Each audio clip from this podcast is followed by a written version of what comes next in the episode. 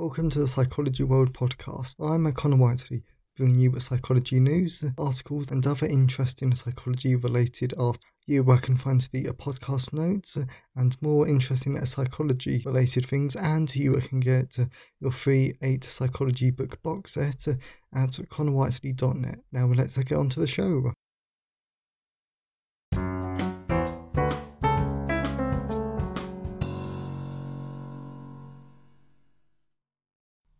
Hi everyone and welcome to episode 88 of the Psychology World podcast with me, Connor Whiteley. And today's episode is on why people don't help us. This is a great episode that I really enjoy though because whenever we look at the social psychology topic of, of yes, of like helping behavior, like pro-social behavior, the thing that constantly comes up is why don't people always help? Because you would have thought that we would always want to help others in any situation that we can.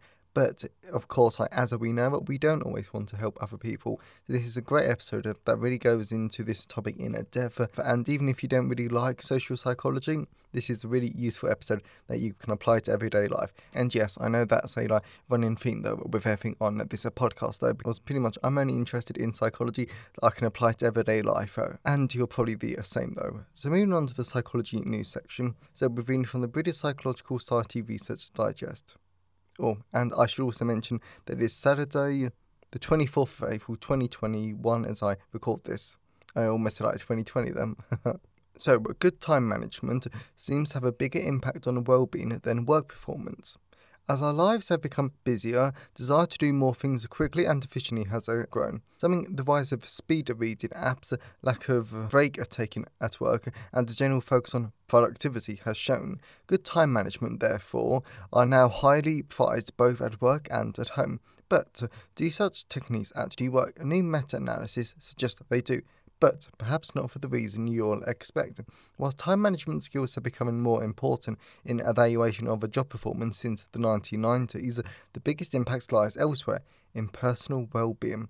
And this I can definitely understand though, because like yesterday I was mainly having a like business day, so I wasn't doing much like writing. And to be honest, I definitely felt a bit, oh god, I've not like done anything today because I sort of felt like some tasks have taken me like quite a bit uh, long, and I wasn't able to see that I've accomplished as much as uh, I would have wanted. But turns out that I actually did though, and I sort of like, well, I didn't feel down, but I definitely had that sort of like feeling. So I really do understand this though, because we want to feel like we've accomplished something. Like we want to feel that we've done it well. Well, yes, then like that we've like done it well though, and good time management helps us to do this. So this I really understand, and this I think is really important though.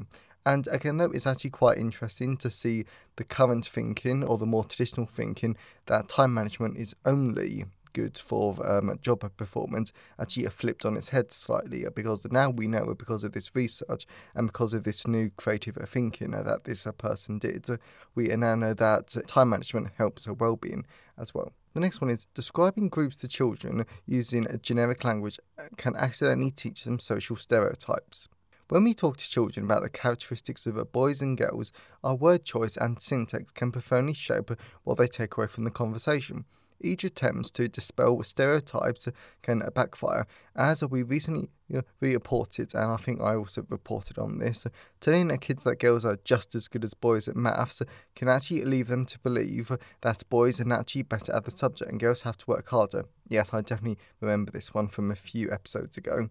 Other work has also shown that generic language can also perpetuate stereotypes, saying that boys like to play football, for instance, it can make children believe that all boys like to play football, or that liking football is a fundamental part of being a boy. Now, a study in psychological science shows that when the kids hear these kind of generic languages, they don't just make assumptions about the group that is mentioned, they also make inferences about unmentioned group, as if if children hear that that boys like to play football, then they deduce that girls do not.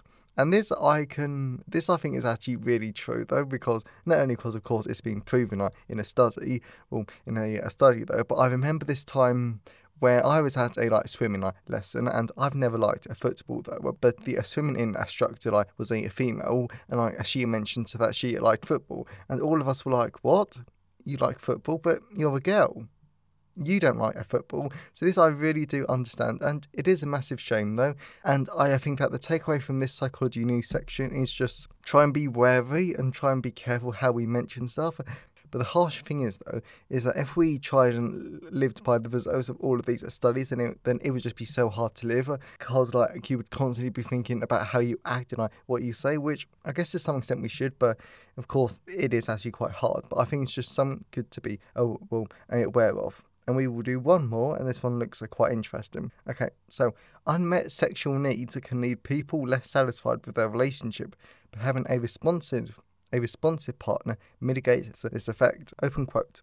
For better or for worse, romantic partners usually have to rely heavily on each other to fulfill their sexual needs.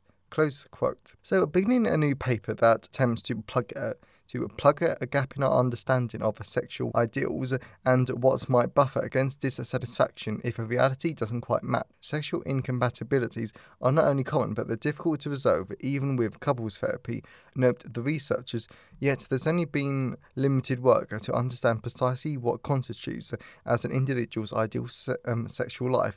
Now, the work suggests that people's ideas are not met, there are negative consequences for the relationship. However, importantly, the data also suggests that having a responsive or sexually commun- um, communal partner mitigates this effect.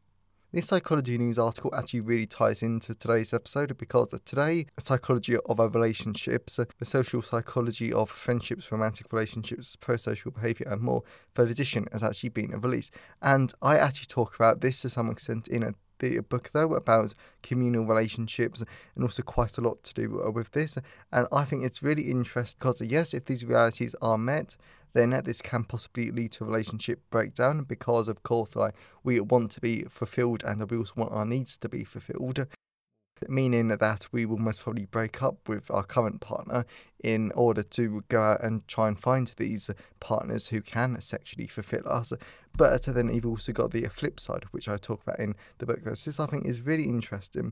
But this article also but flies in the face of like monogamy. I've never I've never been able to say I've never been able to say like that word though. But this I think is definitely food for thought and definitely something that we can all take by surprise. So with that's enough for psychology news section. Let's move on to the personal update.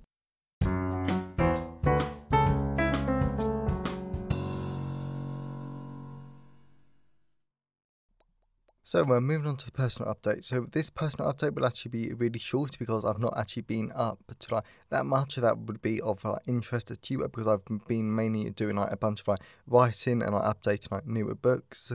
And then I've also been doing a more like revision. So basically, not a lot actually happens like this a week. So, uh, and I'm actually just going to forego this a personal update and just move on to the content part of, of today's episode after the sponsored product section. But as always, I always love to know your thoughts and feelings on today's episode.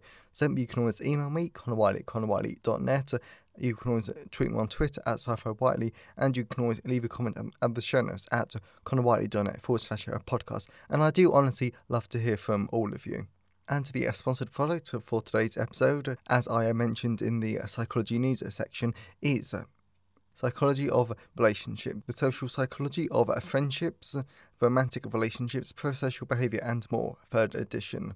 So uh, this book I do really enjoy though uh, because this book though it does uh, go in like so much depth about uh, why relationships form and it's a massive misconception within psychology and just like within society in general that when you talk about relationships that you're only talking about sexual relationships but it doesn't and well, it doesn't, and unless the book specifically says it, though, everything in this book can be applied to friendships and romantic relationships. So, this book goes into like great depth about uh, um, why they're important to us, and also um, what the biological, cognitive, and uh, social reasons that relationships occur. And then it also goes into the research about how these relationships sh- should be like maintained, and then it goes into the uh, pro-social behaviour, and I guess most importantly, uh, how to have a good uh, communication in relationships, and how relationships uh, break down. That, like sadly though, because it's a fact of life, but it's really interesting uh, to see how it actually happens in a relationship. So that is psychology of relationships, the social psychology of uh, friendships, romantic relationships, pro-social behaviour, and more. Third edition. Available on all major ebook retailers, and you can get the ebook uh, directly from me at payhip.com forward slash Connor Whiteley. and you can also order the paperback, hardback, and large print versions from Amazon or your local bookstore or your local library. So that's enough of the personal update. Let me move on to the content part of today's episode.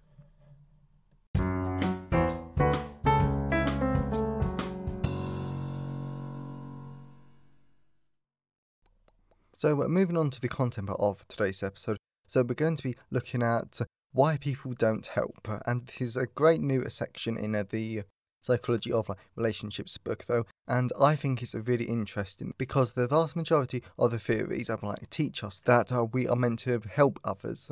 So, like a form example, like Kin selection theory, evolutionary psychology, they all teach us that we should help others, um, um, no matter what. But of course, as we all know, that doesn't that just doesn't happen though. So this is a really good section where that hopefully you will really enjoy. But like, and like the rest of these episodes for the new book, I, I will be recording it as a audiobook chapter, and then I will pop in at the end to like add a few more thoughts. So I'll see you like in a moment.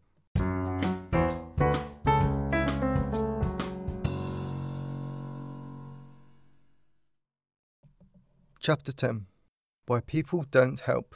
In the last chapter, we looked at the bystander effect and three factors behind bystanderism. So, in this chapter, I wanted to investigate the topic of why people don't help in more depth, because bystanderism isn't the answer to everything. Rationality of not helping. To answer this, Bickman, 1972, ran a study where the participants were led to believe that they were in an experiment with two other participants and Confederates. Subsequently, the participants heard a bookcase fall on the top of one of the Confederates, and the participants believed the other Confederate could or couldn't help the person. Also, they heard the other Confederate interpret the event as an accident or not. In short, a participant would have heard the bookcase fall on another person, and if it was an accident or not, as well as if you were needed to help rescue a person. The results showed participants were a lot more likely to help if the Confederate deemed it to be a definite emergency and they couldn't help them. This makes sense because if someone is trapped, it wasn't urgent, and that you weren't needed help, chances are you aren't going to help because you're not needed. And yes, I can hear the number of readers saying, yes, I would still help, I agree, I want to I think that, but chances are we won't. When do numbers of bystanders increase helping? I highlight the study below because in our psychology we hear a lot about the negative sides of social groups, social psychology, third edition, and the bystander effect. Therefore, I always love studies that turn the current research consensus on its head, since we think the number of bystanders only decreases helping, but it can increase helping in certain situations. Greitemeyer and Mügge 2015 conducted an experiment where they told students they needed one or four people to do an experiment, as well as the participants believed they were alone or 10 other people that received the request. The hypotheses were if one person is needed, the number of bystanders should decrease helping as supported by Latané and Darley 1968. When others are needed, the more bystanders there are, there should be an increase in helping. The results showed the participants thought helping made less sense when one was needed but many were available, as well as uh, when many were needed and only one was available. This was caused by the diffusion of responsibility in the first scenario, whereas when the opposite was true, when many people were needed and many were available, this increased helping. Again, I think this study has a lot of real world implications, because if multiple people are needed to help, then what's the point of one person trying? Also, I would love to think that I would still try it, and chances are I probably would, yet it's still interesting to consider. A final study. Lastly, Harari, Harari, and White in 1985 studied rape scenarios on a university campus to see if men alone or men in groups could help. The results showed men in groups overwhelmingly helped, probably due to feeling safe and the norm is to help. Critical thinking. Nonetheless, the study is far from perfect uh, because helping is a naturally strong in a natural setting, since if humans are inclined to help others. You'll see in the next chapter on altruism how true uh, that can be sometimes. Additionally, there is no discussion of ethics in the study because uh, these participants weren't briefed or informed consent wasn't obtained before the study. Therefore, when someone cries rape, you will know it's an emergency, so the generalizability of the studies might not be as high as you think due to the results of the study can only be generalized to situations that are clearly an emergency. On the positive side, participants who thought they would have to talk to the participant later helped faster. In addition, the number of Confederates had no impact on this. Gottlieb and Carver, 1980. Lastly, and perhaps the most interesting finding, is a public self awareness versus the bystander effect. I talk a lot more about self awareness in social psychology, yet I think this is an interesting finding, as it could mean the way we get more people to help others could be to make them more aware of themselves in these situations. Since if people know that they're being watched and, let's face it, judged by others for their actions, then it might make people help others. For example, if a person was walking in a street and they saw an elderly lady fall over and no one, including the elderly woman, saw that person, then there's a chance that they would avoid the situation and hope that someone else would help. However, if that person thought about the negative judgments other people would be giving them for not helping, then maybe, just maybe, they would help. It's an interesting idea to think about.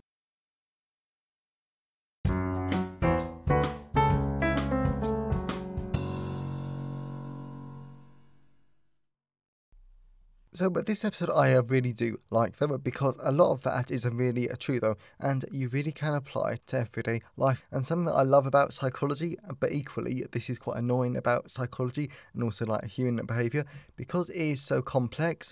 You really cannot say that it's down to one thing which I guess is really good because then that would make behavior really easy to study and psychology wouldn't be as fun as it is though. But what I like about it though is that the social psychology book, which is the new edition though, uh, next like to the psychology of like relationships. That's like if you want to get one, then you might want to get the other to enhance your understanding because they're both great, really easy to understand books that I really enjoyed. This was a really great and hopefully though, like um, you really got something like out of it. But something else I also wanted to like mention though was about the rape scenario because that is really that is a criticism though because yes it shows that men over, will overwhelmingly help in a groups but again as the critical thinking section has said those results can only be applied to situations where there's a clear emergency so this is something that we need to think about whenever we encounter psycho- well, psychology research is that we always need to be wary though about is it as credible as we think or like are we so amazed by the results that that we're missing one of the negatives of the study though. So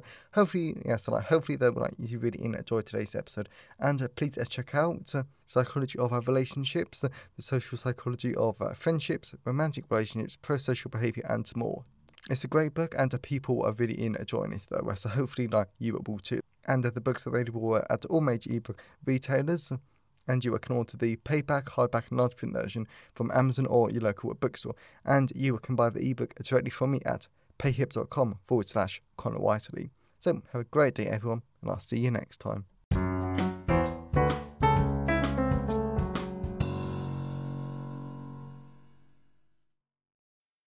Thanks for listening today. I hope you enjoyed it.